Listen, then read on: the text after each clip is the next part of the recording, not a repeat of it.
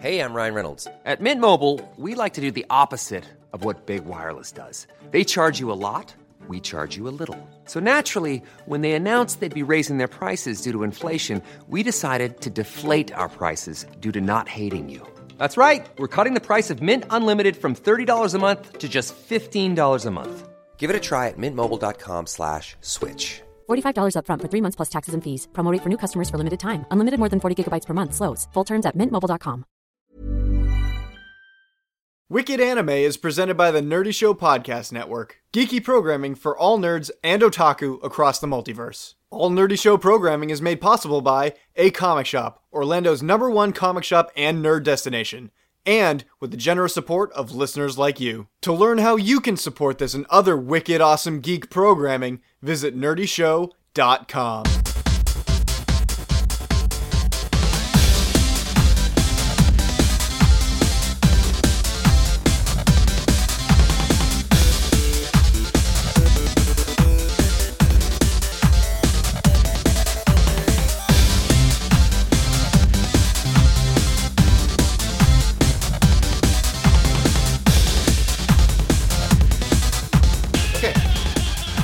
What's up, everybody? Welcome to the Wicked Anime Podcast. This is episode 107. I am the stupid awesome analyst Jonathan, and with me, as always, is the hard man with hard opinions, Andrew. Hi, I'm Hardman. Sorry, I was uh, I was collecting fan service in that We have short second. There. we have a lot. yeah, yeah, Yay. we do have a, a lot of fan service. Yay! and joining us also is King Baby Duck Evan of the Boston Bastard Brigade slash Wicked Anime. I am so high on paint fumes right now. Yeah, your house is getting redone, right? At this Yeah. very given moment, you have new paint chips on your walls to eat later. yes, I do. Yummy, yummy paint chips. They go very nicely with a like a white wine, specifically a Riesling. Nothing. Yes, Nothing beats absolutely. the taste on Super Bowl Sunday. Yeah! Yeah! Yeah, we are uh, recording on Super Bowl Sunday. That is a thing. And the Patriots. Woo! One of my Tom Brady, five rings. one of my most favorite things that I've seen come out of this week is you know that meme where it's like a group of people standing around having a a regular conversation and they're like oh no here come these people. And then it's like these these barbarians that come running in that are pooping all over the place and they're yelling absurdities. Well there was one with like like all the stick figures are wearing uh, football team logos on their shirts and it's like fans having regular conversations with each other. Oh no here come the patriots fans. Goodell's a liar! Five rings! Woo! You hate us because you hate us! You know Although to be fair, fans pooping is more akin to the Oakland Raiders. sports jokes Everybody poops. Yay, sports jokes. 5% of our audience will understand those and they'll be like I think you're being kind of generous there. We're um we're going back to our roots for this episode. It's gonna be a pretty it's gonna be a pretty uh, run of the mill wicked anime episode, but that's not a bad thing because we haven't had one of those in a long time. We actually have a topic. But we do have to finish before Yay. kickoff. we do we do have to before kickoff. So I know. um I know. C- come on, we gotta watch the new Super Bowl commercials, man. I'm just waiting for the trailers to drop. Usually they have a super awesome trailer to drop during the. It's not going to be Star Wars though. It's not going to be Star Wars. Yeah, they told us it wasn't going to be Star Wars. But I hear it's gonna be. I know it's. I know one of it's gonna be Ghost in the Shell. Really? They're going to do a new Ghost in the Shell? Okay, well, Yeah. one of Awesome. the other ones that I heard is they're also going to do Spider Man Homecoming. oh, if I, I'd be more excited for Because Ghost in the Shell. for the because that's pretty last cool. for the last two years, or, or three years, they've done a Marvel trailer first. Way back Well, in if the that's day. the case, Yeah. I'm thinking it might be Guardians of the Galaxy Volume Two. You think so? I mean, that would be cool. But yeah, I think I think that they would they would go with something that nobody's seen before. You know, we've seen Guardians of the Galaxy 2 stuff, but we haven't seen anything for Spider-Man Homecoming. So, We've seen a few things here and there. we've seen we've seen clips from it. Yeah. But and there was a whole, there was a trailer. It played with the um, of Rogue One. it did. Yeah, Did it, Andrew? what? Did Spider-Man Homecoming play with Rogue One? Um, maybe. remember it, it's the one where he the first thing you see is a bunch of robbers in Avengers masks. Uh, yeah. I mean, I saw that trailer beforehand. I don't remember if I saw it for Rogue One. I don't remember much about Rogue One. I mean, or about, or about like previews of Rogue One. I remember Rogue One just fine, but But yeah, I, I don't know. I, like I- it. That's that's one of the things that I look forward to most in the Super Bowl are the trailer drops because they're like they're they're theatrical trailers, the ones that are like four minutes long, and you're like, "Ah, I never want this to end. We're gonna And then it does. and then, and it- it's back to football. yeah, and then it's back to football. Five rings. Ah. Um, so to get uh, into where we're going today, we have to ring the news bell. Bing. News. Yeah, uh, yeah. Andrew's trying to find all of our fan service. There's a lot, guys, and I'm just really, really trying hard to make sure that I don't skip over anybody because I would feel really. Bad. I know there's a there's a nice British man who tweeted to us thanking me for a suggestion too. I, I know. Yeah. But before we get actually get into the news, I want to talk about the topic that we're talking about today because for the past two episodes we've been talking about the new season of anime, and one of the things that we keep mentioning is the show's really cute. Uh, a long time ago, Wicked fan Mike he sent us a topic that he wanted us to talk about the evolution of character design, which I think is a great topic for this point in time. Oh, for sure, especially because I know all about Yeah, that. and all we've been talking Yeah. about recently is like, oh, this show's really cute. This show's really cute. This show's really cute. This show's really cute. And so, where did we get to this point where we, where we transitioned from the show's really good to the show's really cute? You know what I mean? We could talk about those sorts of things, and we have a whole bunch of other things to go off on that. So we'll talk about that later. But first, in media news, we got some exciting announcements for otaku everywhere about the 2020 Tokyo Olympics. Yeah. And that is they announced the ambassadors. Well, some of them anyways. There's going to be a lot of ambassadors, I imagine, but they are announced their first round, which includes uh, Astro Boy, Sailor Moon, Shin-Chan, Luffy fo- from One Piece, uh, Naruto, the cat thing from Yokai Watch, um, Chibanya. Chibanya, uh, Goku, of course, and then uh, is this? It's it's Magic Pretty Cure, oh yeah, pretty It's cute. Pretty Cure. Yeah, right. So that's um, which that's- is really weird. Is is Pretty Cure really that popular that they could be? I think so. Oh, considering that they're they've been popping out a new series of that every single year, then yeah, it is pretty popular. yeah, I'm not even aware. but If, if you know, if our friend from Scarlet Rhapsody was on, she could fill us in on how popular. Yeah, is. that's the that's she's the reason why I know what it is. Yeah. Um, one of, one of the most surprising first round ambassadors that we didn't get was Mario. I'm super surprised that Well, Mario. he's a didn't- Nintendo character, not an anime character. he well, Well, yeah, he's not, but he's Ja- Chibanya is a, a video game character too. yes, But but, they did make but they did make a Yokai Watch anime. but it's Japan. I know, no, I understand the that. Japanese and- ambassador because remember at the uh, the 2020 announcement, Yeah. and it was Mario, After Rio. Doraemon, you know. Yeah. Like, where is Doraemon in this? Yeah, that's list? true. Uh, uh, but and, Doraemon's not on here. Lupin the Third's not on here. I'll even throw in Jotaro Kujo because of how iconic of a character JoJo is. Uh, I don't, but but universally speaking, JoJo is not as popular as Mario, and even Doraemon. I could understand they wouldn't throw in the first round because he's not universally known as well as the rest of these characters. But I mean, Pure, Pretty Cure is not not as universally known either. We just know them Yeah. better because we're I mean, because they already had Sailor Moon in there, so like they had somebody representing the female shojo crowds. Right. Yeah. I, I'm. I like this that they're going head on into this, saying like, "Hey, guess what? We got ambassadors, and they're anime characters." Oh, yeah, You that's know, totally so cool. so we are already amped up for the opening ceremonies of the 2020 Olympics are going to be super nerdy, and I want to go. Yeah, I, me too. I want to go. So that's cool. How about we talk about something sad? That um, Masaya Nakamura, the founder of Namco, passed away. The good news was he was 91 years old. Yeah. So for the first time in a long time, somebody in Japan died who died at an appropriate age. Yep. But Yeah. he was an iconic founder of like video games. Pac-Man and uh, Dig Dug and all those awesome Ga- Galaga, all those awesome things he had a hand in creating, and they're you know coming to fruition. It was, it's it's really sad as a video game enthusiast as myself, where my career was originally in video games, and you know you think of iconic people who put that set that path forward ahead of you, and you know, and seeing them die is is still really Yeah. is still is still really sad. Oh, don't forget pole position. Yeah, oh yeah, pole position too. Like one of the first racing games ever, and and was was that one one with the actual steering wheel too? Yep, You it know? was. Hey, do you think when Nakamura died, he he folded up into a ball and? That's I don't think he did that. Maybe he just made the sound effect. Those were his dying words. Oh my gosh, that would have been the coolest thing ever. He's got something to say. He's gonna say something to say. What is it? What? Ooh, ooh, ooh, ooh, ooh. Wop, wop. I imagine everybody just being like, "What happened?" Man, I'm sure he's fine.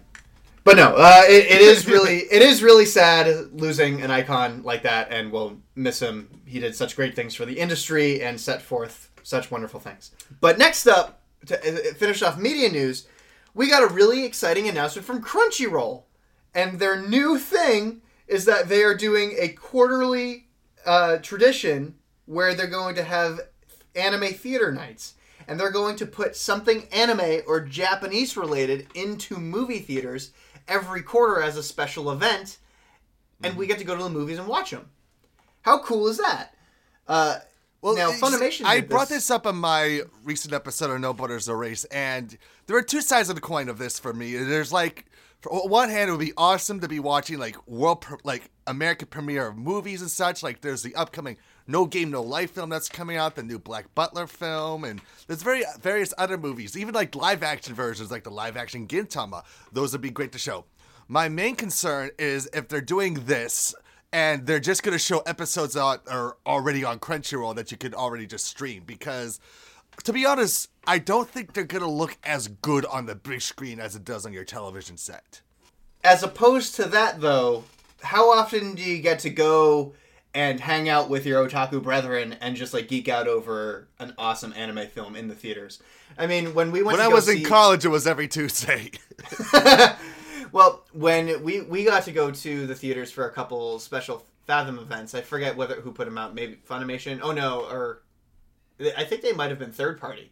But anyways, we got to see uh, the Bleach movie, one of the first Yeah, ones. that was uh, a while. That was a long time ago. Shattered Memories, Memories of Nobody, Mem- Memories of Nobody. Was that a movie? yeah, that was Anyways. a movie. It wa that was a really good movie because because that was that was in a really early anime phase, and we were pretty weeby back then. And It was like after our first anime Boston, I believe. Yeah. So, like we were just we were eating it up. We were like, yes, give me anime anything. Maybe it was before. no, it was the summer. It was the summer of 2008 when that came out in the theaters. Yeah, and uh, and it was fun. We had a good time. It was it was a, just a very fan servicey, not in the original or typical Japanese way, but it was just like a very in your face. Here's things that you want out of Bleach movie, which was fun. And uh, then there was one time where we got to see the live action uh, Death Note movie, the the first one, which was a good film. But then there were people sitting behind us who were riffing the entire movie, and they sucked. Um, I'm Yeah, sorry. right. Did you like the exposition from the movie and the original anime and the original manga that just went on and on and on and on? I'm so sorry they took out all the boring crap so you could get to the exciting stuff. I thought it was a good movie. I thought it was Uh, good too. I liked it. I even liked the L movie, the spin-off that happened afterwards. Never saw that actually. It's pretty L- good. Was it called L rules the world? Something L like that? changed the world. Change the world. but so this Crunchyroll thing is starting in April, and their promo that they uh, released had clips from Nanbaka, Bungo Stray Dogs, Bloodivores, which I don't think anybody ever watched. No. Um, and so the other had- one that nobody ever watched, there was another one they were showing. Nanbaka was pretty popular. Well, no, no, no. Not Baka. I know it's popular. I know Bungo Stray Dogs is popular. But Bloodivores, and there was like a fourth one that they were showing that nobody was really watching. Right, if you noticed, I didn't even write it down.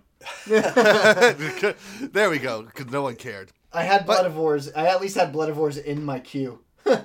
But here's the th- here's what I would like to see him do as well. Okay. Because as you know, a lot of anime, a lot of popular ones get OVAs that never get seen here in America. I would Yep. love them to show that here in the states on the big screen. Like there's the Kinmoza one, there's the recent DanMachi one, there's a Maro-chan one, there's the Monster Musume one. Those would be fun to watch on the big screen. There's a there's a new game one coming out too. There's a new game OVA. Yes. Really? Yeah, and uh, and it's uh, it's one of those OVAs that's only coming out on the DVD, so obviously nobody's gonna get it here. Right. Gabriel Dropout too. Both of both which by the way, both the Gabriel Dropout and the No Game one. Oh, and also the DanMachi one. They're all Hot Springs episodes. Yeah, you know they are, uh, and uh, and actually the one the one for Food Wars is a pool episode OVA. Mm-hmm. So that sucks. It's not as good as a hot springs. Everyone's Uh, no. still covered up. You shut your No, mouth. no, pool episodes are great because swimsuits are great. Mizuki all the way, Evan. yeah, and Uh, and as long as uh, Mito is in it, as long as she's in it, it's it's perfectly fine. With Yeah, I can't wait to see her in a bikini. You can see the boobs on the big screen on an anime Crunchyroll night at the movies. It was like that joke in uh, Gurren Lagann where uh, they had their beach episode and everybody loved to see Nia in her, you know, in, in her swimsuit, and then Yoko comes out and she's more covered up than she is in her regular outfit, and everybody's like, "What the heck's going on?" Yeah, like I'm not. it's like I, I don't like this. Like, what the heck? She's wearing more clothes than she normally does. yeah. So It was just a really funny joke in Yeah. general. What are we talking about? we were talking about OVAs. Oh, okay. and we want Crunchyroll to show us OVAs in the theaters. But this actually leads into a very good segue because in for the, the piece for gaming news that I have was sent to me by a million people, and this was the only exclusive thing when you buy the Konosuba season two DVD. I cannot. Oh believe my this. Like, God, I and- want this. See, and the thing is, is yeah, we got we got this is one of the things that we got from a ton of fans for fan service. yeah, Uh, they they everybody was just like, oh my gosh, Konosuba's coming out with a game, and it comes with the DVD. if you name one of our fans, they sent it to us. Yeah. Well, no, and there's another one like that too, which is coming up later. Yeah. Um, this game, I'll, I'll post the trailer in the description because it is fan freaking tastic. Like I want to play this game so bad. Me too. Uh, I know it's like a like it's supposed to be like a Mega Man sort of clone, but it's a fantastic Mega Man clone. It- Unlike Mighty Number Nine. Yeah, it kind of looks like a mix between Mega Man, Metroid, and uh, Castlevania. Yeah. And Kid Icarus too. Throw that one in as well.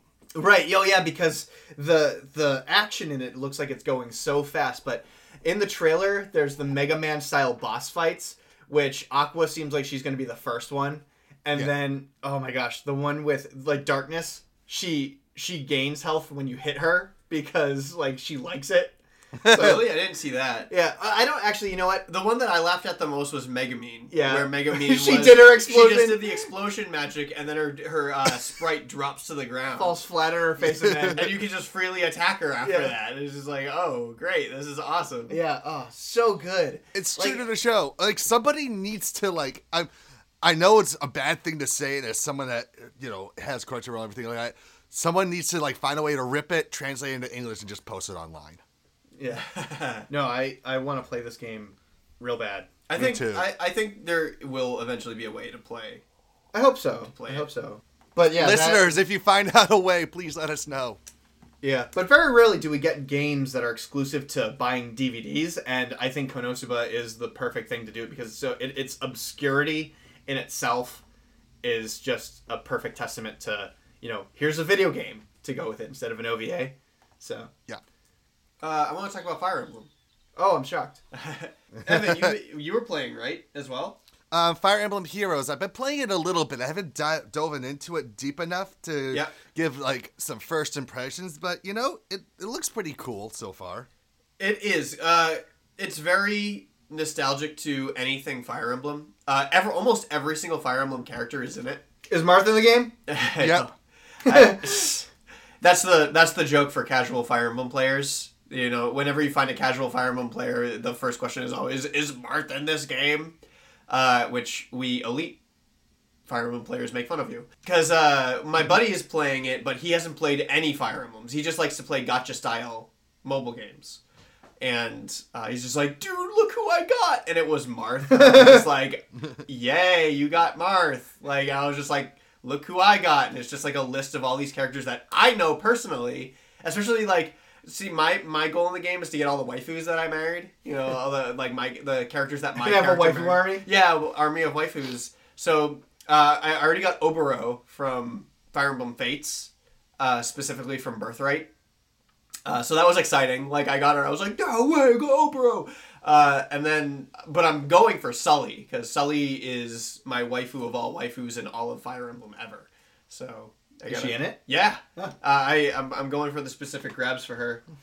so uh, but I haven't gotten her yet. But I did get female Corrin, which is pretty cool. So I have Corrin from Fire Emblem Fates, who's the main character. Oboro. I think everybody gets Virion, uh, but he's from Awakening. And then I got a couple four other four star characters, which is pretty cool. But those are the ones I'm most excited about. Are you glad you got to talk about your waifus? A little bit, but uh, so the gameplay, uh, the gameplay is really neat too because it is a Fire Emblem style tactics game, just on an eight by six grid. So it's it's cool because you just you use your finger to slide them around into the tactics. The uh, the same rock paper scissors format that they've always used for Fire Emblem still exists. It's not as complex. So like if you buff a character to a certain amount, uh, you don't have any chances of missing and stuff like that. Characters won't miss all the time. Uh, they always hit, and it always tells you how much damage they're gonna do, so you can kind of math out the thing. So the strategy isn't fully there, but it, it does still feel like Fire Emblem, and it actually forces you to switch out your teams every once in a while, which is really neat. So if you build up like this massive army, they give you 200 slots. You can collect up to 200 characters from random pulls before you have to start, you know, wasting your money as a as a person to uh, to do that. So it's really cool, and uh, you can link it to your Nintendo account. So I have my mobile game linked to my Nintendo account. Uh, by doing that, I get extra like silver platinum points from Nintendo, and I can buy experience points from Nintendo themselves uh, through the gameplay. And it's just it's just a really neat idea because they do the same thing with Super Mario Run, which is another mobile game that's coming out. Super Mario Run. Yeah, Super Mario Run is, Is that like a bit trip style game? no, uh, it's it's a 2D scroller platformer where I think you just tap the screen to make him jump and stuff. Yeah, it's Uh, bit trip. Oh, is it? Yeah, Okay. it's like Well, anyway, uh, but it but it's 3D. Uh, it's 3D Mario. Oh. So you you get experience points for doing all that stuff, and you can buy stuff for your mobile game to boost your characters, which is really neat. It's a really cool concept, and I, uh, I've played a lot of gacha style games before. You know, like Seven Knights and Naruto, and if they haven't, if there's an anime out, they usually have a gacha style game for it. Like I think Naruto, One, Ple- One Piece, Dragon Ball Z, uh, and Bleach all have games. Which I played the Bleach one, and it was fun for a little while. I played it. I know I played it for a long time actually. Never mind. I played the Naruto one for a little while. That wasn't that wasn't as fun. Uh, but now that the Fire Emblem one's out, I'm back on to playing them because I quit all of them. But yeah, so that, that was neat. Uh, Great. Neat. well, because like a bunch of fans were asking me, was like, "Are you guys playing Fire Emblem?" I was like, "Yeah, of course."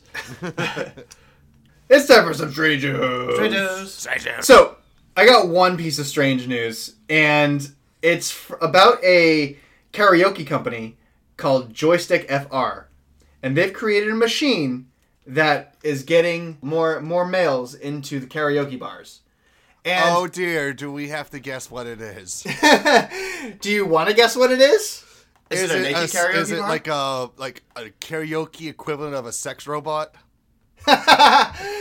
Um, close. It is a karaoke machine that rewards you with naked females, like and more more explicit pictures the better you sing.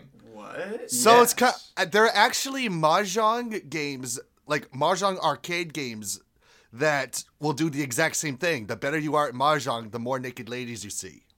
I played one in Japan ten years ago. And how many naked ladies did you see? I saw three. Ah, you suck. I didn't know this. Actually, I don't. I, I don't know. I don't know. I don't even know how to play mahjong, but apparently I was good at it enough to see three naked ladies. Good, good enough for three naked ladies. It's weird, but it's good. There's this taboo though. Oh my gosh. for karaoke bars. There's a really big taboo in going to a karaoke bar by yourself. If you go to a if you go to a karaoke bar by yourself, that means that you don't have very many because karaoke bars are popular, right? Yes. And they have a lot of people that go to them, but they usually go in groups. I would not want to go in a group of people if I was going to go sing at the karaoke booth that was going to reward with naked ladies. Well, see, the thing is too is for me in general, when it comes to karaoke, I would much rather sing in front of a bunch of strangers. And not just my friends. You know, you go to a karaoke bar, you have a group of friends, and you all take turns sing songs. It's fun. Whee! There But, was uh, this bar I used to go to in in uh, Boston that, that like did that every Saturday night. It had like the nice big stage, everyone could watch you sing, and it was a lot of fun. I don't know. It's it's just I don't feel like anybody would go to a karaoke bar and with a bunch of people to go to the naked lady machine. You don't know Japan enough, do you? I don't. I, I guess I, I guess I don't know Japan well enough because I was like, oh hey, you know it's a fun date idea? Hey, this is awkward. Yeah. Well, here's my question. Now, for us, they have the naked ladies, but for the women, do they have ones of like naked dudes? they didn't say, but that is a very good question. Well, see, unfortunately for Japanese people, they have that huge censorship law. So a naked oh. dude, a naked dude would just be like his upper torso, which you can find anywhere. Because I mean, they'd have to censor his lower bits the same way they they censor ladies' lower bits, but they don't censor their chest. And Should we change the got- subject before it gets really uncomfortable? Oh no, it will never get uncomfortable because it is time for Japan's fetish of the week. um, That was as strange as got. our fetish of the week is I already know what it is uh, because we have to do this. Literally, ev- I- again, every so fan sent it to us. every single fan that regularly and unregularly talks to us sent the sent us this fetish of the week. We got it from Tempsu. We got it from Gerardo. We got it from Scott. Uh, we got it. I think did we get it from Yep, Scott? we got it from got Scott. from Scott. We got it from, From. Iceman. We got it from Mike. Yeah. Like everybody emailed us about the Virgin Killer sweater. Yeah. And Peter Payne has been posting about it on a daily basis. We've Uh, been s- seeing a I've lot of anime almost- character fan drawings wearing the sweaters. Yeah, already. I've, I've seen. I was just about to say I've, I've seen almost every single anime character I can possibly think of wearing one. It's just that new thing. Like they had the keyhole uh, lingerie, uh, cat keyhole lingerie before, and now it's they had the Virgin view. They had the turtleneck one. Yep, turtleneck with the view, uh, the viewport. Um, it, it's unbelievable what weird fashions can do in Japan. Japan really likes their sweaters. Yes. yeah, like that that mom sweater if you style. want Yeah. to destroy my sweater.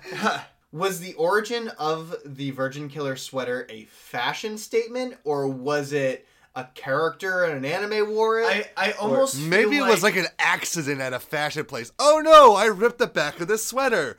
Yeah. Hmm. I almost feel like it was only drawn. Like they drew it on an anime character and it just took off. Like Yeah. everybody just started seeing it, it got popular and everybody started drawing this this sweater on their characters. Like I've seen Rem in the sweater. I've seen like almost all the infin- uh, Infinite Stratos people in the sweater. Like it's just crazy. They just they just take the sweater or whatever fashion statement is popular at the time and put everybody in it. yeah, and then they also we- uh, have characters of uh, wearing it backwards too.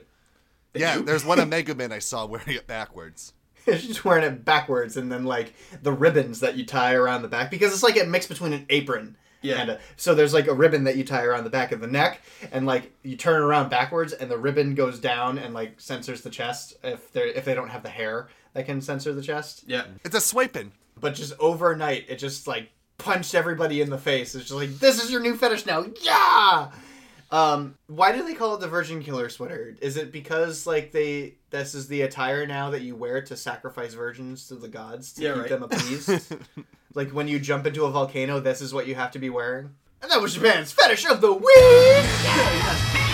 Thank you, fans. Thank you, fans, for that because you guys, you guys were right on top of that. You guys know us way too well. I mean, you. honest, Will, I, I prefer the cat keyhole than. I do too. I, I agree with you. I, I do too. I think that one's way better. But I, I think it's funny because, I mean, if this is a real fashion statement that you can find in stores, you're not gonna see like, well, I don't know. Will you see in Japan like fashion store saying, "Here's our Virgin Killer sweater"? So, Wicked fan Jeffrey had sent us a A tweet.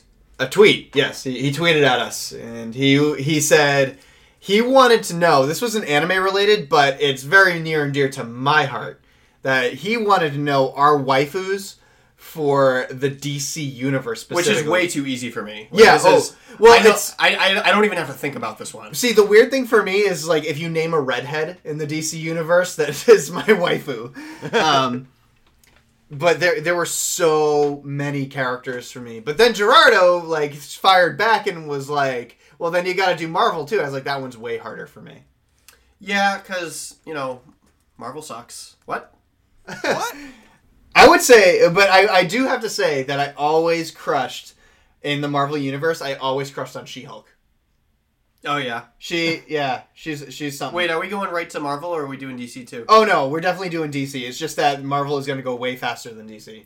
Um, Spider Gwen.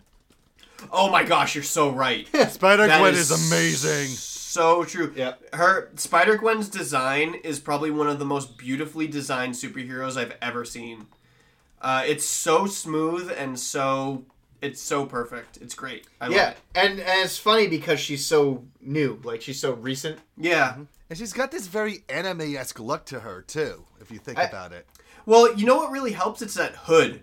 Yes. How she's wearing a hoodie and it looks so darn cool that it's just it's great. I love it. I, I love I love the Spider Gwen hood. I love the Spider Gwen look. It's perfect. I don't even know where the sp- whole Spider Gwen trend came from. Did they start like did Spider Gwen start because it was an alternate universe line uh, of comics where it was like a what if what if Gwen got bit by the spider instead of Peter? Well, Uh, according to the Wikipedia, she actually debuted in Edge of Spider Verse number two as part of an alternate universe sort of thing, and people were just so floored by the idea that they were like, "We're gonna keep this. We're gonna continue bringing more Spider Gwen to people."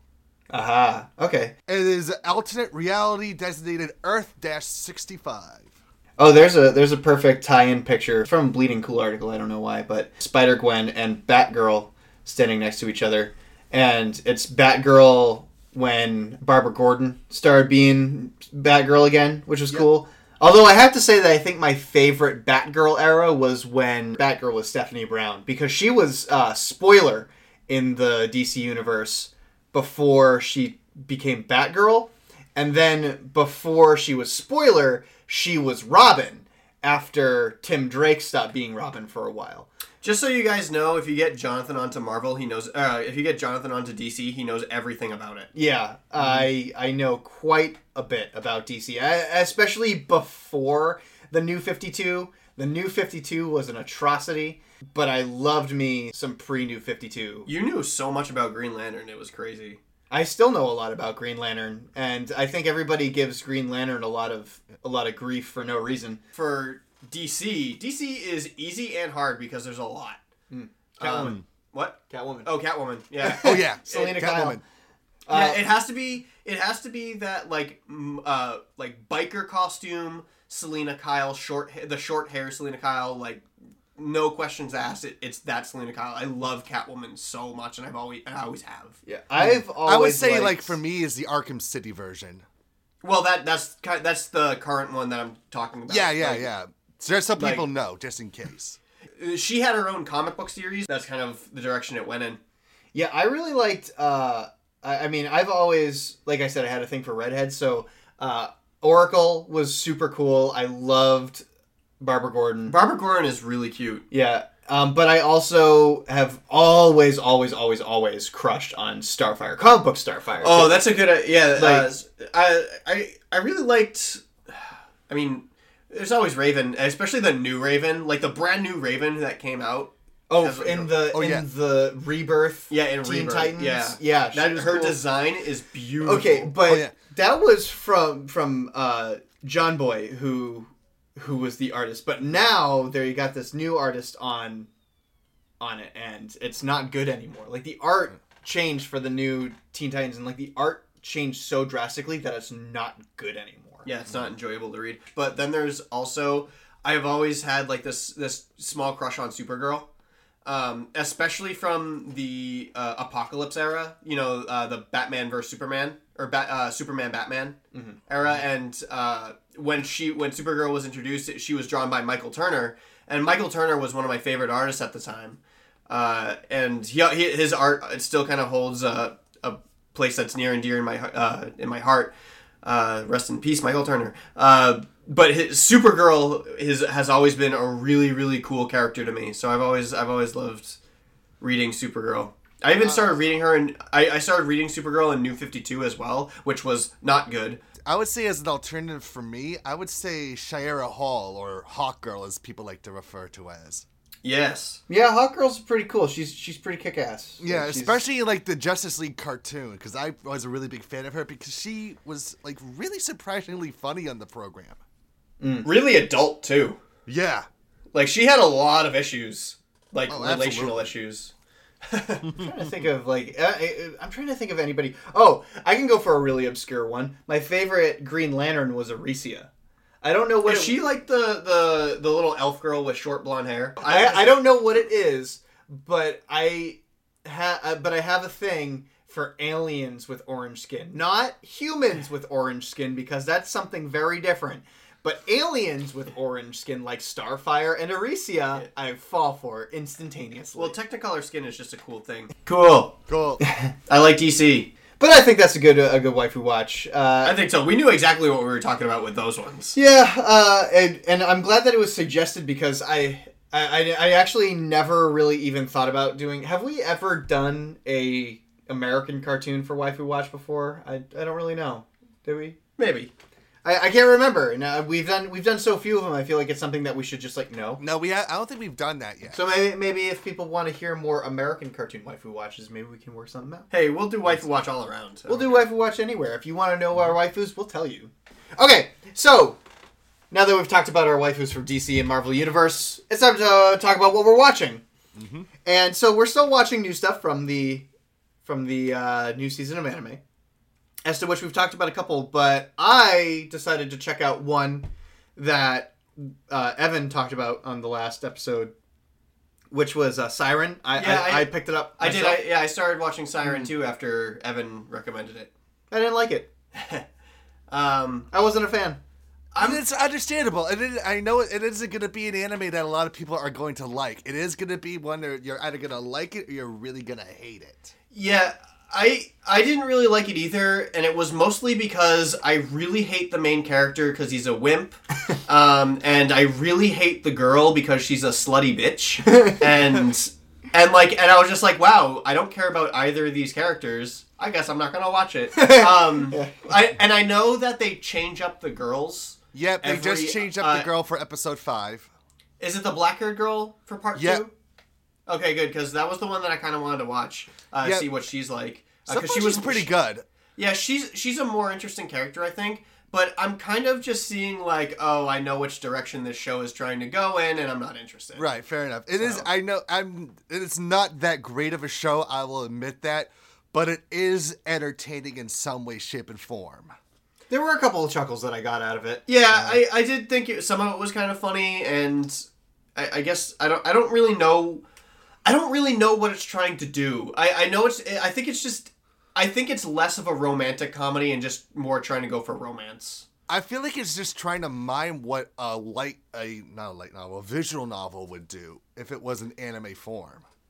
Yeah, I suppose. I just really hate that first girl. She's just not a. Pe- I don't know why that guy is attracted to her. I don't know why she's appealing. She's just gross and inappropriate and not flattering at all. like I, so I was just like, why is he paying attention to her? It was like it's it's kind of like uh, watching Golden Time all over again. Ouch. Ouch. Yeah. I do have a picture of her as a cat girl. If you want me to send that, maybe that might change your mind. Sure, send it right over. Mm, All yes, right. yeah. Yeah. Hold Indeed. on. Yeah. Yeah. Yeah, and I don't really hate it. I, I don't dislike it to so much to a point where it is golden time. It's not golden time. It's not that bad. But it uh but it definitely I, I was definitely but I think it's not, I'm not letting it get to that point because I'm more like I'm not going to watch it till I'm that disappointed in it. kind of a thing. Like I watched the first two episodes, I was like, all right, I see where this is going as far as a romance anime. Click kind of like what I said, where it's just like I've been burned by so many romance animes that now I just know how to spot it to see where it's going. Like I haven't even uh, finished watching the second season of uh, Chunibyo because I I'm just kind of like it's not as good as the first season, and they're pushing it in a direction that I really that I'm really not enjoying. I I don't want to get burned by it, so I'm like watching it like once a month now instead of once a day. Yeah. First season of Chunibyo was good. Second season was like disappointing. Yeah, not so much. Yeah. It was You don't want to get unnecessary. Ori emoed by this.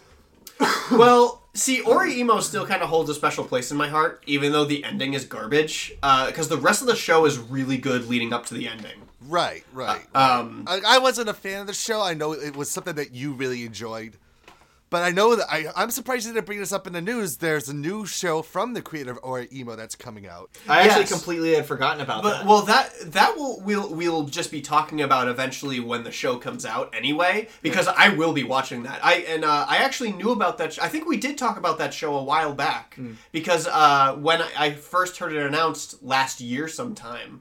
Uh, I brought it up because I was like, "Oh, Oreimo! This is really cool. It's about a sister who is a porn artist, like you know, and uh, and like uh, the the brother really likes the art or something like that, and and then he finds out. that no it's his way. sister. Are they going to do the Wincest thing again? Yeah, I think that's totally what it is. I think it's the same theme.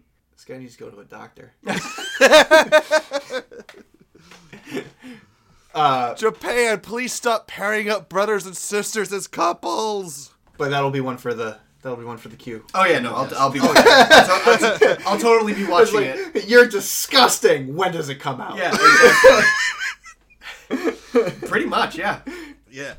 So I took one of your suggestions and I finally bit the bullet and watched the saga of Tanya the Evil. Ah, I- you I bit still- the you bit the magic bullet. Yeah, I still. yes, haven't I bit the watched it magic bullet.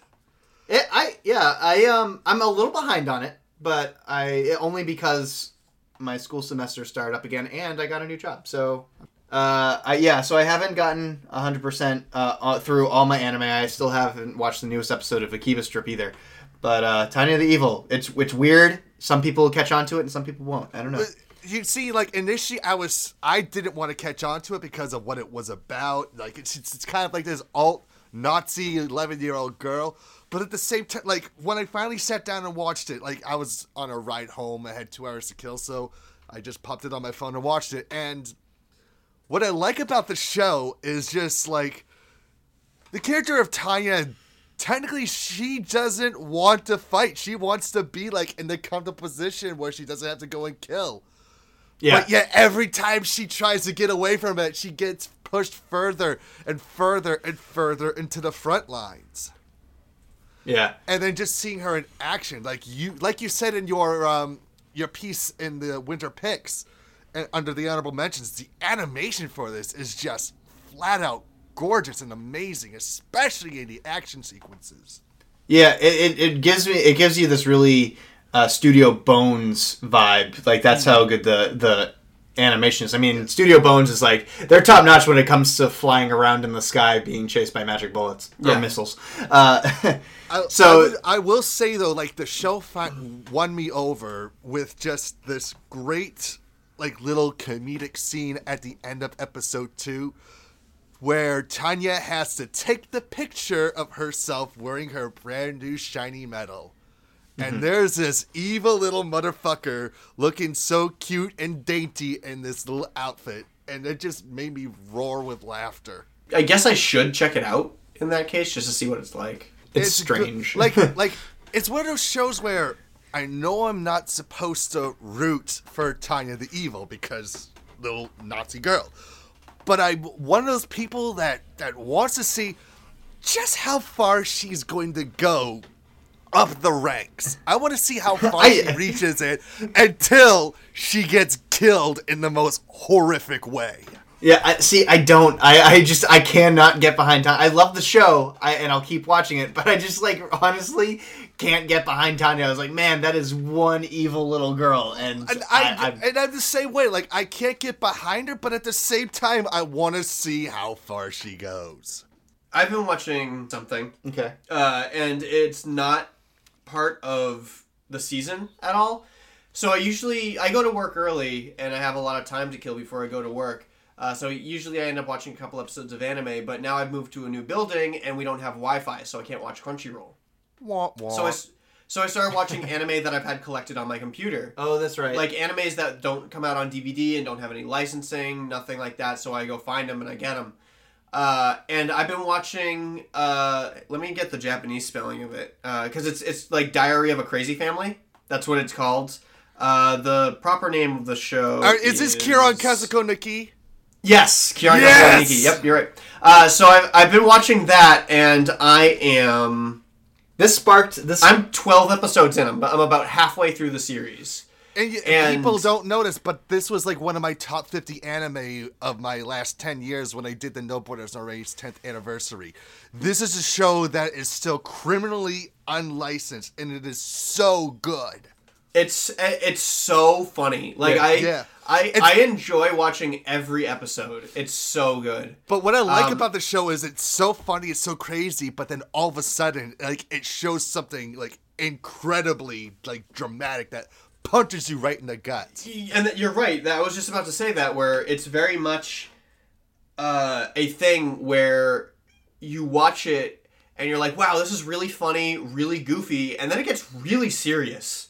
Uh, even to the point where there's like a little bit of bloodshed, even at from time to time, and you're like, uh, what? And then it goes back to being funny. And the characters are so charming because they're all on this secret mission, uh, but it's all uh, orchestrated by this cat girl demon or god.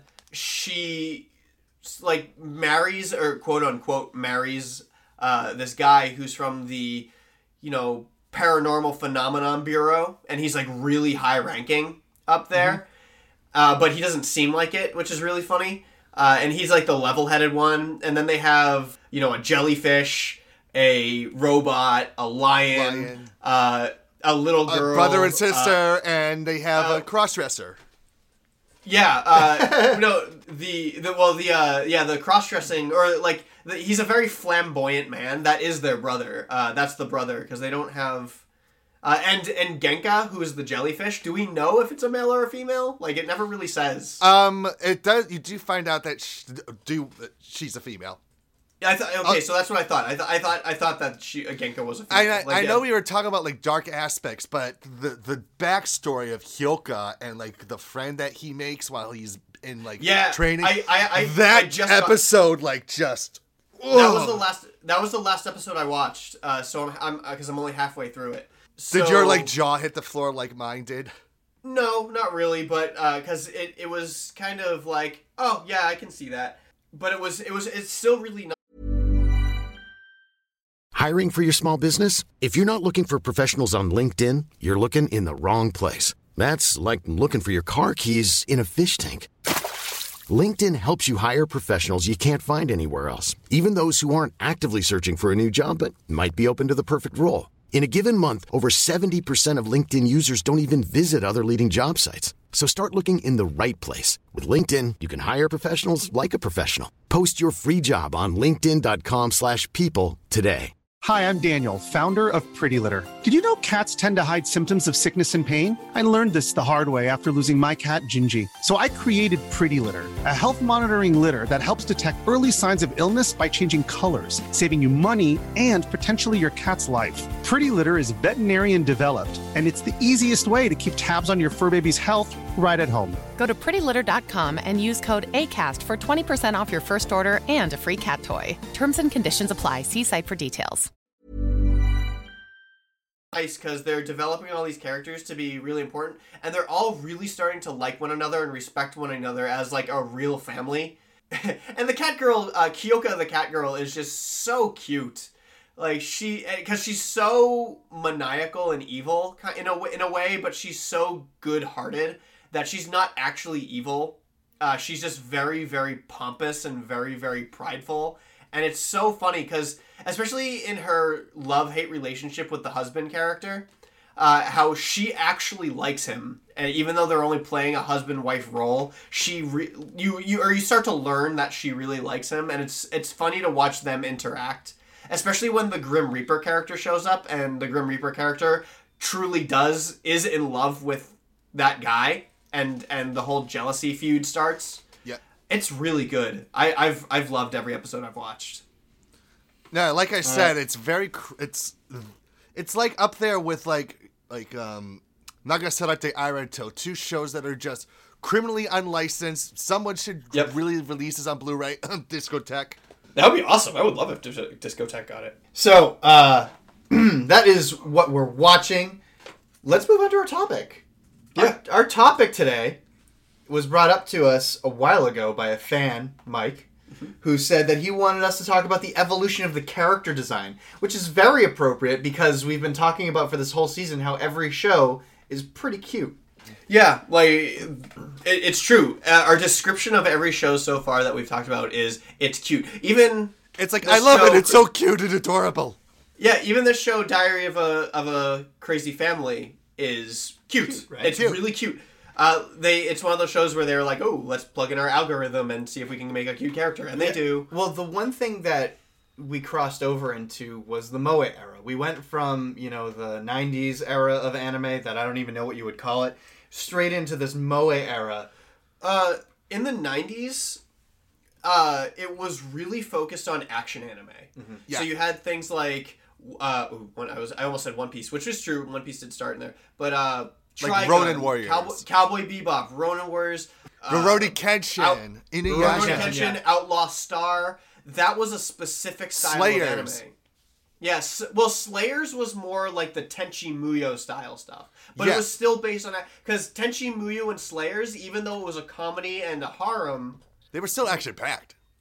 yeah, they were filled with action. Like it's like there had to be action in it.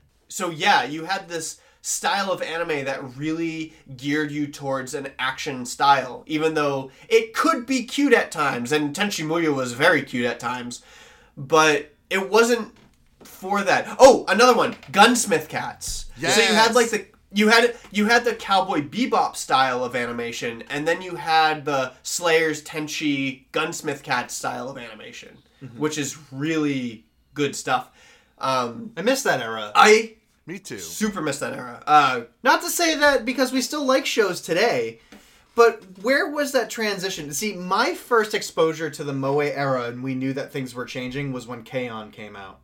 yeah, K-On! was the first one that really took off, and Because everybody watched K-On!, everybody loved K-On!, and then they were like, guys, we have to this is Moe. make it K-On! Like, like everybody said, you have to make the show K-On! You know, I it's really interesting to think about because when you think about because that's more the It- late 2000s uh you know and like getting closer to 2010 era like 2000 like the 2000 teens like that we're in right now I was mean, it really it- that recent?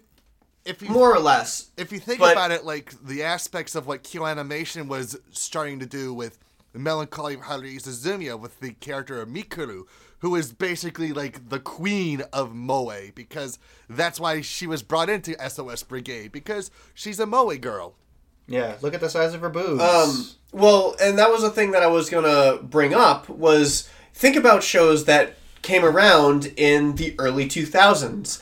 They had this. It was when they were first experimenting with the really crisp lines of computer drawn animation. yeah, yeah, yeah. Um, Digital. You had, and you and you had and like Heat Guy J and County Ragtime Show and like programs like that.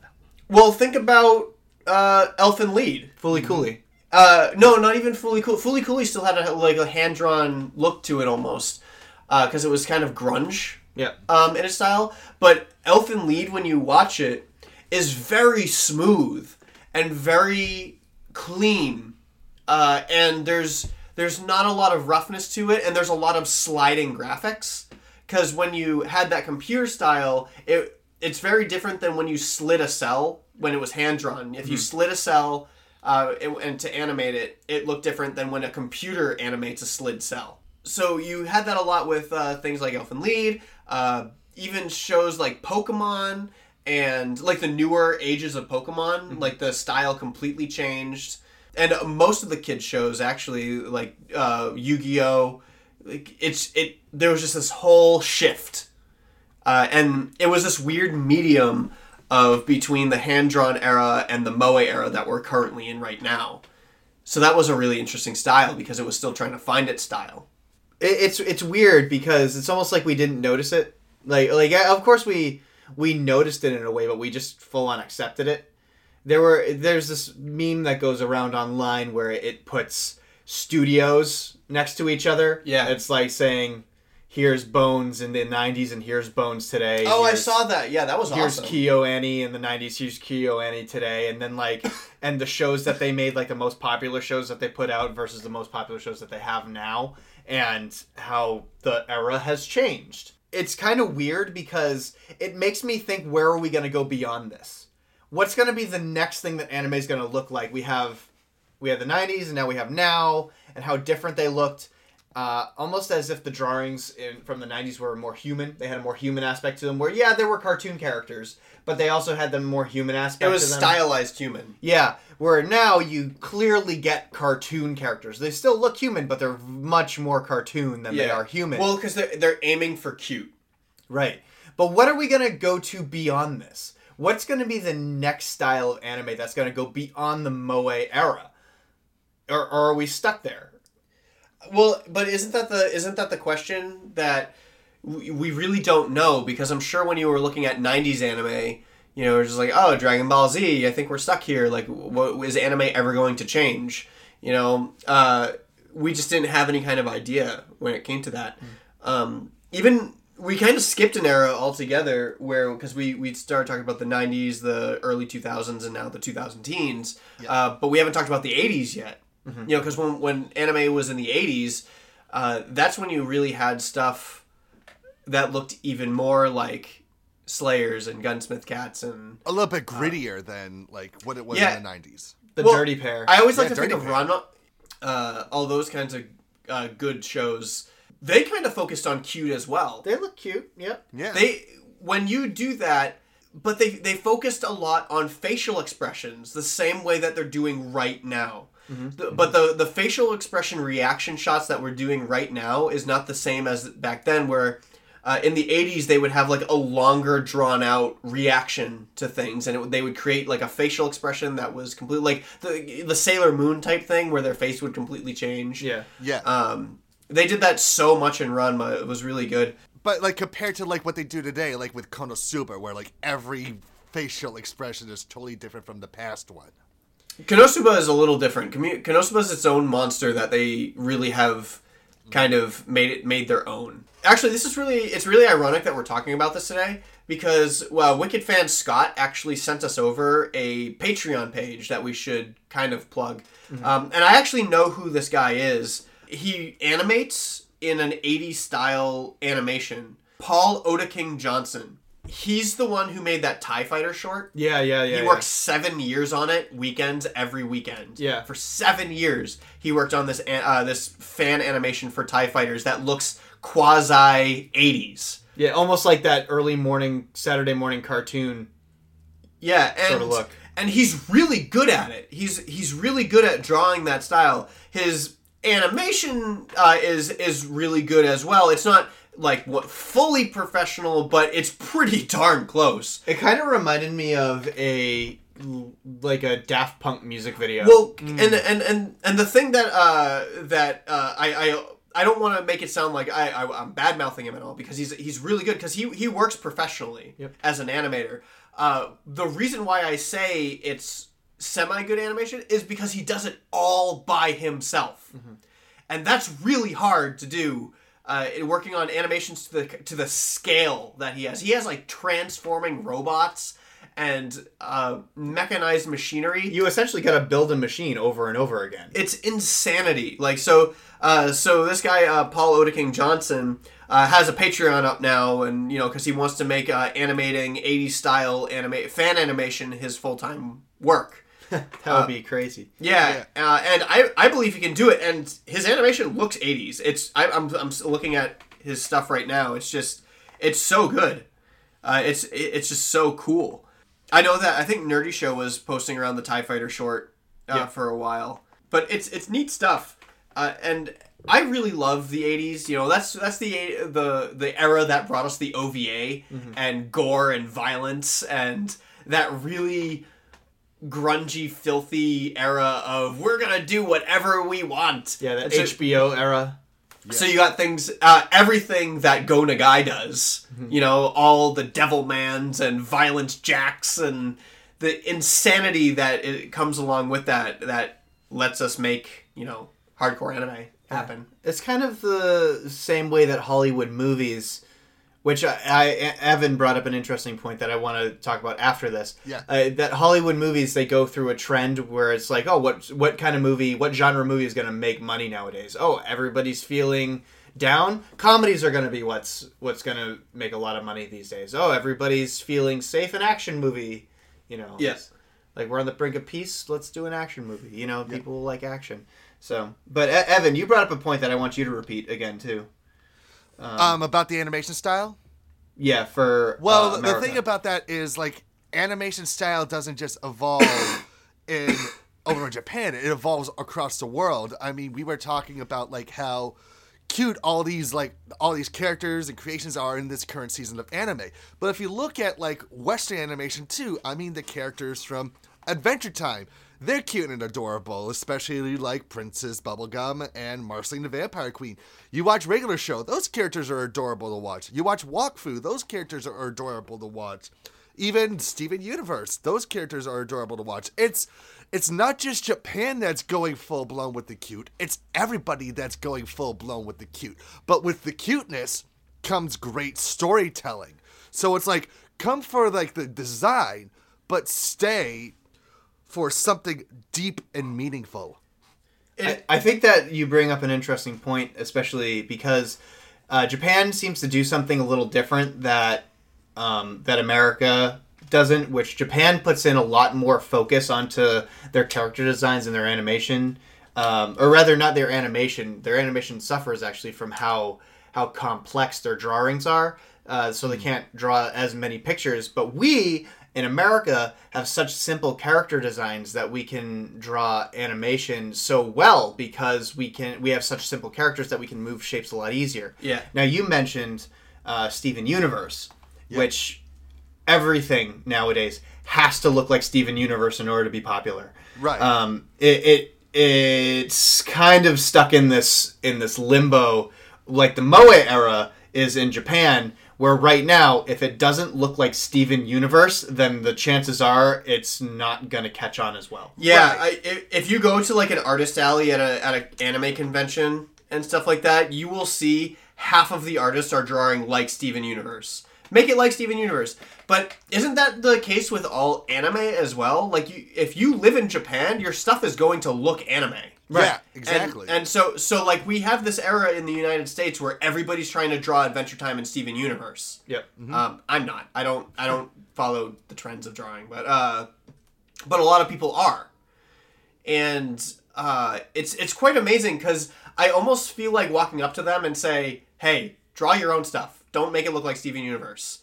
Uh, but then I'd have to walk up to every anime artist as well and say, "Hey, Hey. don't draw anime. Draw your own stuff." Yeah, draw your own stuff. Don't make it look like anime. Yeah, it's true. Which you probably have to do for Artist Alley too in some cases. Like, hey, draw your own stuff. Don't make it look like anime. Well, no, and see, when you go to an artist alley, a lot of people do draw their own stuff, like they do- and they and that's where fan art comes in. Yeah. you know, where they're drawing fan art of their favorite characters in their style. Uh, but it's usually like, hey, I drew, I drew Lucy from Elfen Lied as an Adventure Time character. So it's like, oh, great, thanks. Uh, um, Which actually would make a really funny picture. You got to admit. Oh no, that would Yeah, be really cool. You always have the era of like, oh, this animation style is really popular. I'm gonna learn to draw like that. So, I mean, look at then- all like the, look at the animation style that was like in the late '80s. Like everything looked like GI Joe or Transformers Or Thundercats, yeah. or Thundercats. Yeah, and, and uh, it's it's true. And uh, if you actually think about how simple DC's strong, uh, Warner Brothers, like when Warner Brothers animation comes out, and there's always a new DC movie.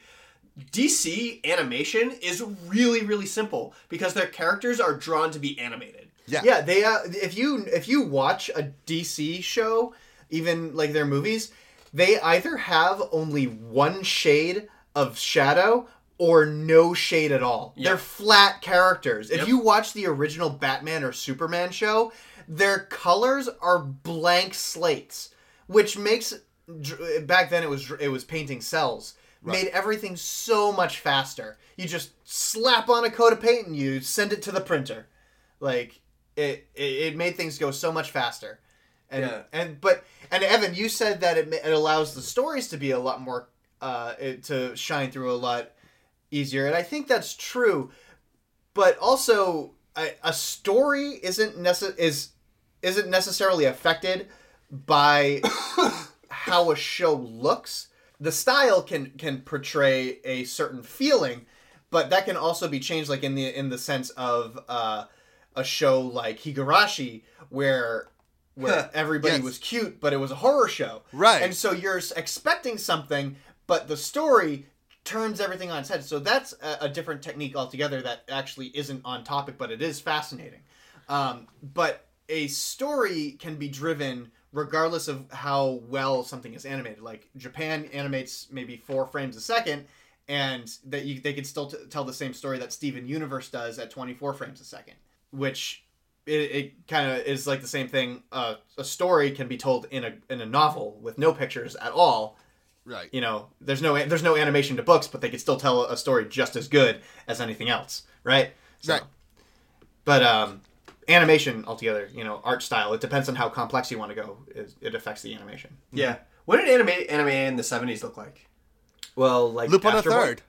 Yeah, Lupin the Third. Astro Boy. Yeah, well, Astro Boy was more the sixties. Yeah, but even still, they have that same era. Like, if you think about really, really old Lupin, uh, Lupin the Third, it like they have they're still frames with just like two frame mouths moving. Was was Battleship Yamato? Yep, in the that was 80s? seventies. Um, the first oh, 70s, Devil yeah. Man was was seventies. Um, Mazinger Z was seventies. But like, Yeah, what, Go what, what Nagai, ti- Go Nagai did come out from the seventies, didn't it? yeah. but when you think of like going back to Lupin, when you look at that character design style, the creator Monkey Punch took a lot of his character design inspiration from Mad Magazine. that makes sense. So like if, if you Yeah, ever makes a lot if you ever remember those like those Mad Magazine little comics from like Sergio Aragonés, the guy who created Yep. uh, Groo, that's where Monkey Punch got his idea for the uh, design for Lupin the Third was his uh, character designs. That yeah, that doesn't surprise me at all. But it's fascinating, uh, truly fascinating. Like I, we were, we watched a um, a thing on YouTube about gunsmith cats and Oh my gosh, I love Gunsmith, Gunsmith Cats. Gunsmith Cats. The creator of Gunsmith Cats is obsessed with America and especially our guns. And he had to come to America to make the OVA for the show because you can't get a hold of guns in Japan and you can't like fire them anywhere. They don't have firing ranges. So like you so he had to come to America to get a permit to shoot a gun so that he could accurately do his OVA for Gunsmith Cats. so good. Uh, and just as a side note, if you guys haven't seen Gunsmith Cats, you have to. It's, fun. and It it's a great fun, series. and it's and it's very nostalgic. Mm-hmm. Um, I, I really wish it was more than a four episode OVA. Mm-hmm. So you guys and and if you find it on DVD, you're gonna find it for like eighty bucks. I also love how the creator originally, like his first series was Riding Bean, but Riding Bean didn't do so well, so he took Riding Bean and he put him in Gunsmith Cats. Yeah, uh, uh, which is funny because Riding Bean is considered uh, one of the top manimes. Yeah. you know, up there with Fist of the North Star and JoJo's Bizarre But it Adventure. didn't do well. It didn't Yeah. take off. It only had like one run. because it's a manime. 'Cause Yeah. ma- and manimes are not you. JoJo's probably is probably the pop most popular manime out there. But Uh, Fist of the North Star went for hundreds of episodes. But Fist of the North Star is also kind of niche. Like it's not very. Yeah, that's It's true. not like everybody's like, oh my gosh, Fist of the North Star. Like it's it's all about you know. Although everything think else, about like every I'm- time like you watch like an anime comedy and there's a fight scene, at least there there'll be like a seventy percent chance of one of those characters going what Yeah. That's very true. They do it in uh, Diary of a Crazy Family. There Yes. was like uh, it- it- to the point where she was like, "Ah, da, da, da, da, da, da," and then it even ended in a hot ta. Like I was like, oh my gosh, Fist of the North Star, that's great. That's awesome. So But I do agree that you see a lot more influence of JoJo than you do with Fist of the North Star. Like even watching something like No Game No Life, there's just out of nowhere there's a pose Yeah. of JoJo. There's the JoJo faces, and they did it in Food Wars this yeah, season. Yep. they did JoJo. Oh my gosh, I can't believe that how much they're parodying JoJo's Bizarre Adventure, especially because JoJo's Bizarre Adventure has been around since the '80s. Yeah. that it started in the '80s era, and people are only parodying it now because it hasn't been popular until now. Right. Was Uh, finally we knew what reached that iconic level. Like it's it's finally gotten to that peak where okay, it's time to give JoJo its like its due process. It sucks that it had to be that long though, because it's been around for so long, and now people are like, "Oh my gosh, JoJo's Bizarre Adventures, great." Well, yeah, 'cause- no duh, we've known well, this. Yeah, well, it helps that they finally were able to do a faithful anime adaptation of it. yeah. And that was just recently when they started doing that. And I feel like that's what helped to push its popularity even further. So, final thoughts on this topic. Are we going to go cuter from here on, or do you think we're going to have a resurgence back to the old era? Because we have had sneak pre- previews of that, like Kabaneri of the Iron Fortress and Attack Yep. on Titan, Yep. um, and even JoJo.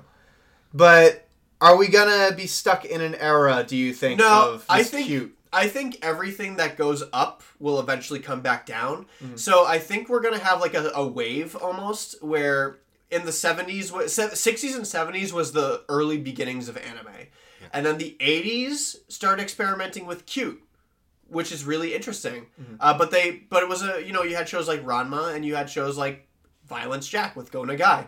And then, um, but then you go up to the 90s and it's, it was full action. Yep. So it kind of moved up from there. And then you go up and you have shows like Haruhi Suzumiya and Elfen Lied with that cutish style. And uh, Higurashi. So you're starting to get cuter as you go up. And now we're in, you know, the 2000 teens where everything is so freaking cute that you can hardly stand it. and eventually we're not going to be able to stand it. It reminds me of the of actually the video game era where there was a time where everybody loved their their N64s and even before that their Nintendos, and then everybody needed AAA titles. You know, it was like AAA titles are what's going to make it with oh God of War, Call of Duty, ah, and And now we're Um, sick and and tired of those. I made a, I made a And very they, yeah. Then they masturbate all over their all, all over their game discs, and they're like, "Well, now I can't play this anymore." But Right. it's okay because they those stupid games. Right, and then they had to go back to to their uh, their retro style Yep. stuff, and and now everybody's playing downloadable content retro games that are made by four or five people. So, So maybe uh, and it, oh. Uh, what was the anime that came out really recently that we were? Oh, it was Izetta, where we were like, Izetta, Izetta. really looks like an '80s anime character. Yeah. yeah, So, Which, maybe by the they- way, maybe- Izetta versus Tanya, that needs to happen. Um, so who knows? Maybe we will see the gradual slope back down to bringing back that '80s style, which I would be so jazzed about. Because too. Yeah, that'd be crap, pretty, I that'd be pretty cool. because '80s animes, '80s and '90s animes are my we, favorites. we gotta we gotta fund OtaKing, and you know to show that that's what we want. but not before you fund nerdyshow.com. That, oh yeah, that's on- a, that's a good point. Yeah, before we uh, move on to some fan service, we should talk about that. We should talk about uh, Nerdy Show and Wicked Anime being Nerdy Show is a uh, listener supported network, and you can support us through means like Patreon. Or uh, and, and you can donate to us every month, or you can do one-time donations on Yep. nerdyshow.com slash support uh, and you can get access to cool stuff. You get hours of content from just uh, going to all that um, all, all, all, through all that stuff. If you, if you give us a dollar you'll get some pretty cool stuff. If you give us five dollars you get even more cool stuff. Uh, but if you can't give monetarily the best thing that you can do besides telling a friend hey you should listen to this show or any show on the nerdy show network you should tell uh, you should go into itunes and you should give not only the nerdy show network as a whole a five star rating and an awesome review if you want to but also wicked anime you can give us a five star rating and an awesome uh, re- review. And we'll read it on the show because we love it. Like the, when, every time anybody does that we like our, our hearts go out to you guys. Um, we love you guys supporting us because without you guys we wouldn't be here. And and in order for us to keep going you got to keep supporting us uh, because we are listener supported and you guys make it happen and thank you so much because we love doing this Yes. uh, so speaking of you guys supporting us we got some fan service Yeah, uh, and I know we said we had a crap ton of fan service. Well, half of it was because you guys sent us the Virgin Killer swag. um, and and we thank you so much. Like it, you guys know us so well that it's hilarious. So the we- fan service killer we, sweater like, now out- it was it was like no. We've got we got so many special uh, or messages sent to the Wicked Anime in inbox on Facebook, and it was all like, "Hey, you got to do the Virgin Killer sweater." can i do this one first Sure. Uh, and it looks like we have one over on SoundCloud. We do. I missed it a long time ago, which I'm sorry because I, I need to. Our, our fan Dorian, Wicked fan Dorian, uh, sent us a message talking about. Remember a while back when we were talking about Jesse and James from Pokemon saying in a movie that they were cousins? Yes, I was actually going to bring this up because because we have another Pokemon thing coming do. up later, so I was going to bring this up anyway. So I didn't know this. I had to go look it up because I was I, lo- fascinated. I looked it up too. myself too. Um, apparently, uh, they were like, yes, it's confirmed that they're cousins in the movies, but in the manga, there is a point where James proposes to Jesse, Yeah. and that comic that that manga chapter ends with a very clearly pregnant Jesse at the end of it. Like Yeah. and they're happy. There's me out there. They're a happy family. There's They're not James. Yeah, they're not Team Rocket anymore. Yeah, there's James over Jesse's shoulder, and they have like this very happy family portrait with her with with uh, Jesse with like a nine month baby bump, and it's like the sweetest thing. And you can look it up. You can look up Jesse James married or Jesse James manga, and it'll come up. Uh, it's one of the the most iconic things from the Pokemon manga, and I didn't know Dor- Dorian. He sent this along to us, and like I was floored. So thank you for bringing that to our attention because I love, I love, I loved finding that out. The fact that, but but here's the question though: Were they still cousins? I don't think they'd be still cousins after that. Well, well, no, no. The thing is, I think, uh, I think in the TV series they said that they were cousins, but I don't think in the manga they ever said that. No, I don't think so either. I think that might have been something that they added to the TV series. Here, so here's the thing: Was the movie confirmation that they were cousins a Japanese confirmed thing, or was that a four kids? Yeah, uh, no, that was a Japanese it- thing. They actually didn't do that in the four Kids one. Okay, so it wasn't a Sailor Moon. They're not lesbians. They're cousins thing. Right. happened. Okay, just making sure. All right, so so then it was actually made for specifically for the TV series, so that they didn't have to go through the "Where do babies come from, mommy" sort of thing. Uh, but yeah, uh, I think when it comes to shipping, rocket shipping has always been the best. Yeah. Like si- ever since the '90s, rocket shipping has always been the best thing on the face of the planet. Rocket shipping. That's what it's been called. You didn't know that? No, I've never heard. Yeah, that. rocket shipping. That's, what That's- it. That's what it's always been called. That's hilarious. Uh, does that mean that would One Piece shipping be pirate Yes, it would Yeah, be pirate shipping. Pirate They'd be plundering each other's booty. Yar! Back to fan service. uh, thank you, yeah, thank you, Dorothy, because that is amazing, and we did not know that. Now our brains have exploded because you introduced this to us. Uh, What coming, was, what was the other Pokemon thing you had? uh, coming from Wicked fan Scott with uh, Pokemon Waifu Watch. Uh, for this was his comments on episode one one hundred three in the wikis. Mm-hmm. Uh, he said, "Pokemon Waifu Watch. I got uh, got a few. Husbando number one is Brock. Uh, Ah, Yes. Uh, he said on the games, uh, Lillie is the number one waifu, and number one ship with her is female trainer from Sun and Moon, uh, which I haven't played Sun and Moon yet, so I don't know anything about that. Uh, he says uh, Jesse and James I call as canon because Pokeballs of Steelix uh, and James E Rocket. Uh, so now, Scott, we have just told you that in fact Jesse and James is canon. Like, how amazing is that? So, not even because of Pokeballs of Steel- Steelix, but because of official Pokemon manga. Oh, I know who Lillie is from Pokemon Sun and Moon. Uh, by the way, she's she she She's exploded all over the internet when when she came out. I, I actually now know who she is now that I've looked her up. He said, uh, in anime for families, the original dub for Crayon Shinchan uh, was one I watched with my dad when I was a child in the late 90s, which is pretty funny how you watch Shinchan with your parents. It's- Well, ba- because back cool. then there was a dub in Hawaii where the character of Shin-Chan was played by E.G. Daily, the voice of Tommy Pickles from Rugrats. And it was very kid-friendly. Huh. And it Uh, only aired in Hawaii because the rest of the country, they didn't want to show, you know, Shin-Chan, you know, without his pants and his stuff. Yep. uh, he said uh, on the Christmas demands. Uh, I don't have one, but there is a ski jumping manga called uh, No No No No No No, which is done by which is done by Lynn Okamoto. That's probably the sound that I would make if I'm skiing. No, no, no. No, no, no, no, no! Train. Yeah. Uh, unless it's no no no no no no or something like I don't know.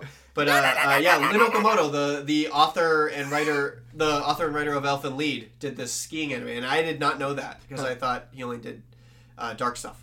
Uh, unless it's a really dark skiing anime. It could be dark. It A could be ski very jumping dark. anime. It, but it could be like that movie Frozen. And no, not the Disney movie Frozen. I'm talking about the one where they're stuck on the ski lift and then they get frostbite. Yeah, Kane Hodder in that room and small and, role. eat, and eaten and eaten by wolves. Yeah, and eaten by wolves. Uh, uh, on the wikis, uh, anime style game, I will say that uh, Shantae half uh, half genie hero. Yep. So so he Ah. so he agrees with you, Scott. Uh, Evan. Scott agrees with you, Evan. There we go. Because you also said Shantae half genie hero, right? Well, Shantae is kind of like my video game waifu, but the video game Shantae Half Genie Hero was seriously like one of the best video games of last year. It was number two on my list. Number one was Valhalla, the cyberpunk bartender's Yes, action game. yeah.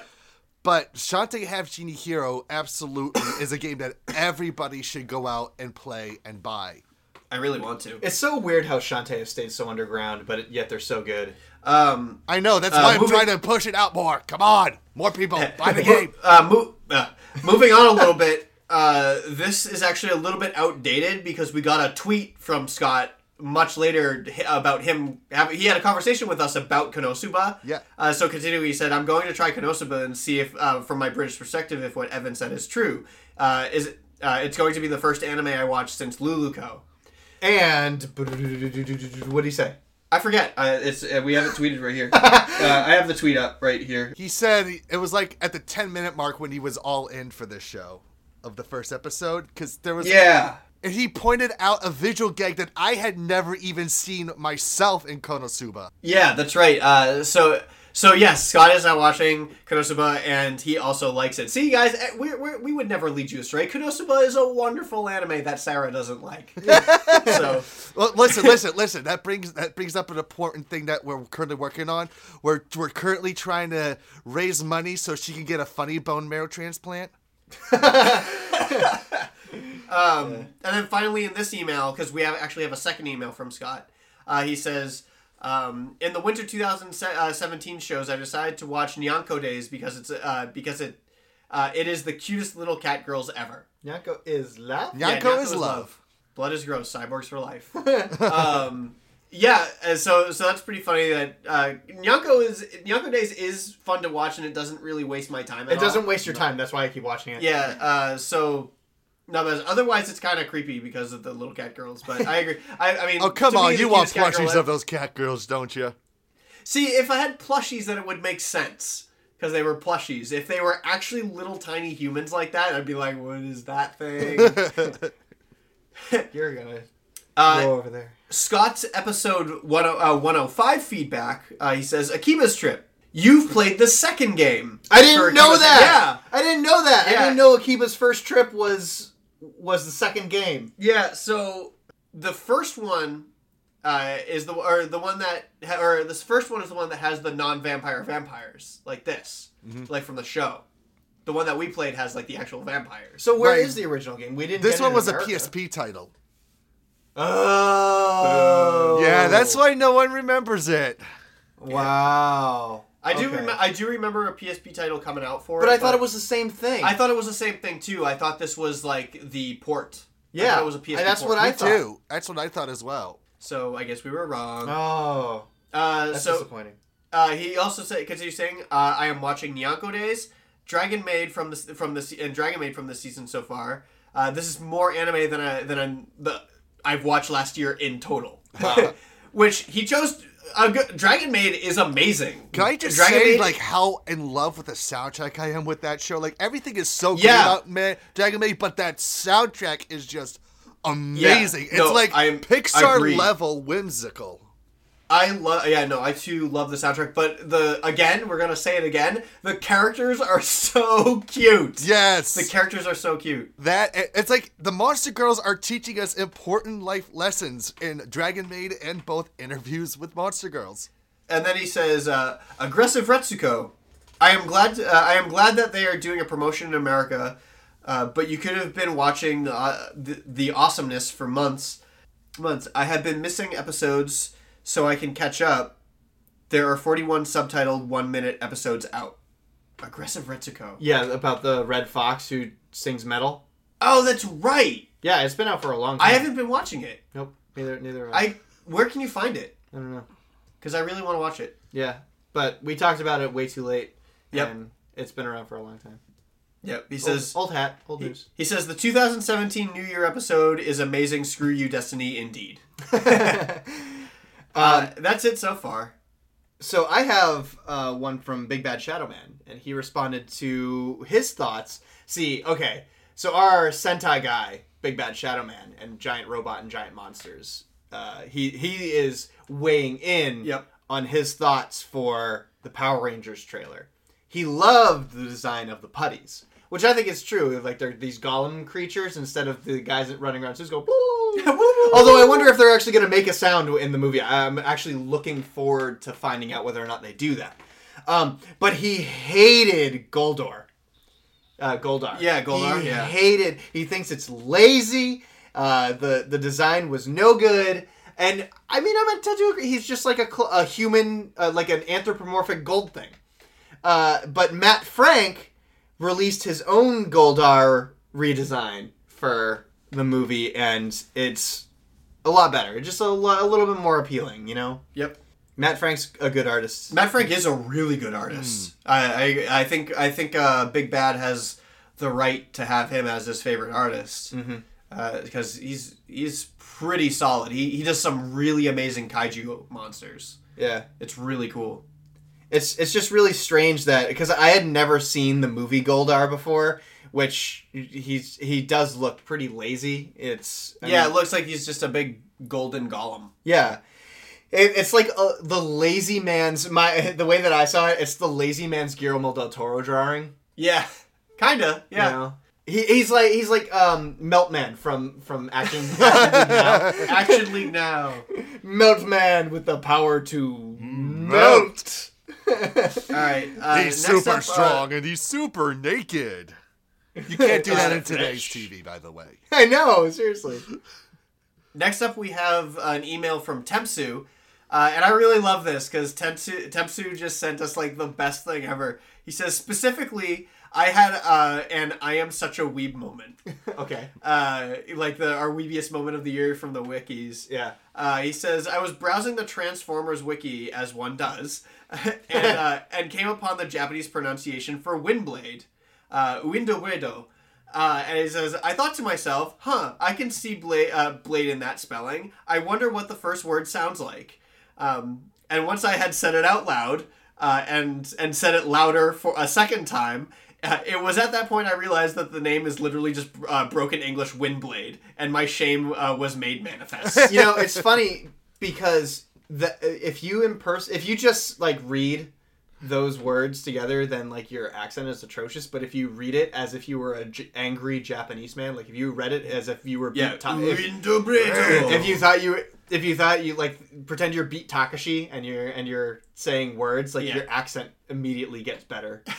window bredo, window Windobredo. Windobredo. Windobredo. Yeah. Yeah, Windblade. so that's that's funny, man. Thank you for I, sending us. I love that for they do sharing. that. I think that we could do an entire section on our show of just finding those words and reading them. Frostbeard was uh, felt sufficed with my answer, by the way. For now. Yeah. For Yeah, now. Sean, Wicked fan Sean did say he was uh, satisfied with the answer for Waifu Watch on Pokemon. For now. For now. I don't want to bang. I don't want to bang Pokemon. Yeah, I don't either. please, stop, pl- please, uh, please don't do that again. Cease and desist. You make me. You make me uncomfortable.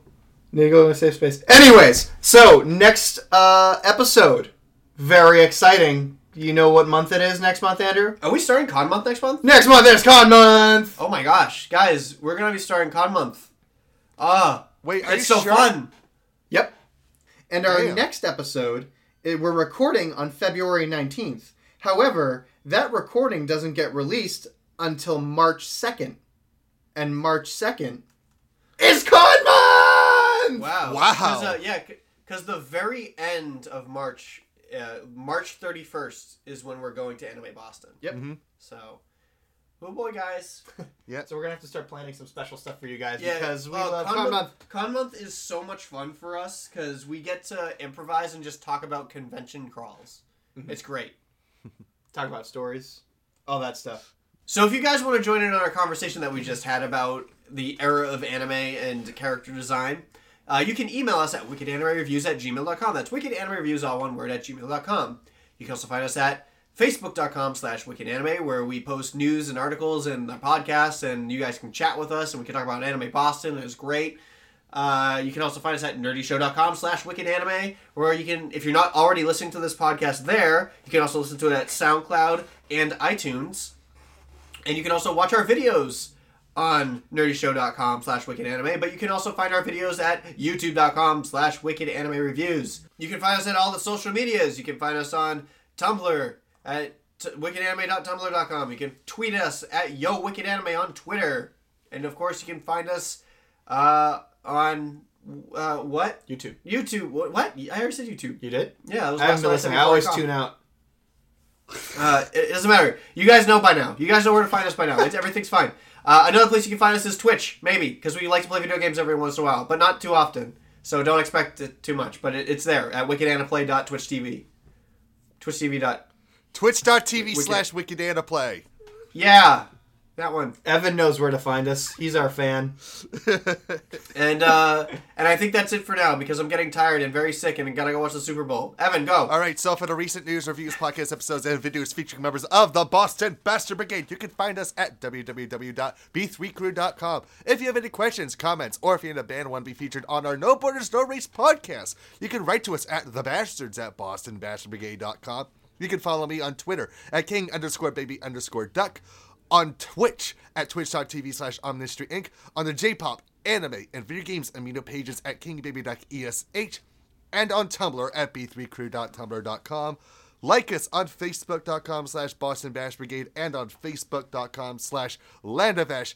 Don't forget about all the other sites under the Land of Ash, including the Electric Sisterhood, Phil's Recap and Review, Smashrook, and Nerd Crave. And hopefully by the time this episode is aired, there will be a new episode of the unboxing on you on our YouTube page, uh, youtube.com slash Electric Sisterhood, where I get to open up the Nendoroid of everyone's favorite douchebag, Aqua from Konosuba. I love Aqua. Yeah, she's such a dick. I love her crying tantrums. She she does the best crying tantrums ever. Yeah. Kazuma! Kazuma is mean to me. Purification! Purification! Oh yeah, no, she's so I I love the whole cast of Konosuba. They That's another perfect. show that I watch. Uh, that I watch like the whole opening to every time. It's just so. Fun. Oh my god! Hey, the opening is like the best opening of the season so far because it's just so funny. Like it prepares you for the laughter that's about to happen. Yeah. I love the part in the opening when Darkness is like raising the sword to the exploding rocks, and like Yeah. that's my favorite part. It's like, Yeah, oh, here we go, here it comes. Here we go. Anyways, guys, thank you so much for joining us for this episode of the Wicked Anime Podcast. We gotta go watch Super Bowl uh, LI. What number is that? Fifty-one. 51? 51. Super Bowl LI. Lee. Super Bowl Lee. Uh, so thank you for listening. We will uh, see you in the next episode when we start talking about con stuff because it's con month. Woo! Yeah, come on, my favorite. And we'll sign off the only way we know how. K-bye. What?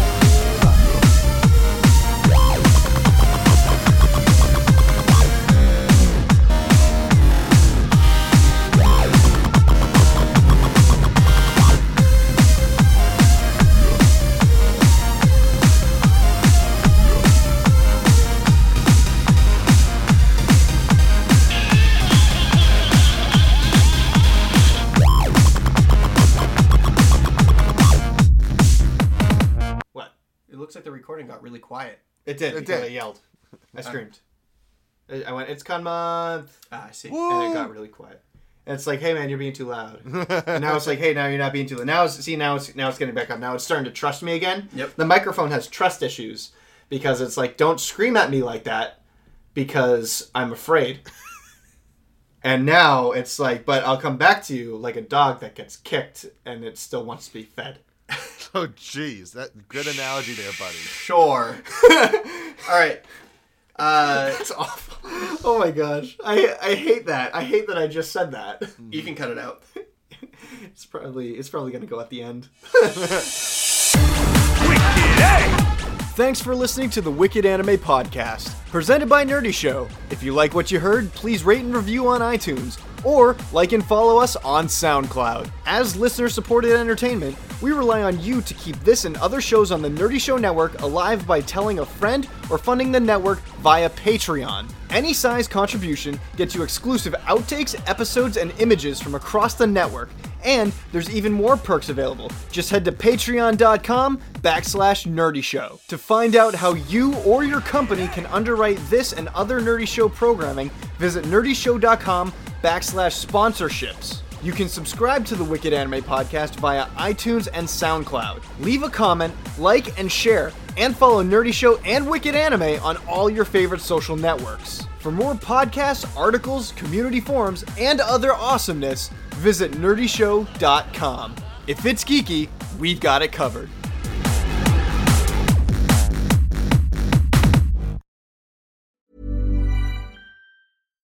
Hi, I'm Daniel, founder of Pretty Litter. Cats and cat owners deserve better than any old fashioned litter. That's why I teamed up with scientists and veterinarians to create Pretty Litter. Its innovative crystal formula has superior odor control and weighs up to 80% less than clay litter. Pretty Litter even monitors health by changing colors to help detect early signs of potential illness. It's the world's smartest kitty litter. Go to prettylitter.com and use code ACAST for 20% off your first order and a free cat toy. Terms and conditions apply. See site for details.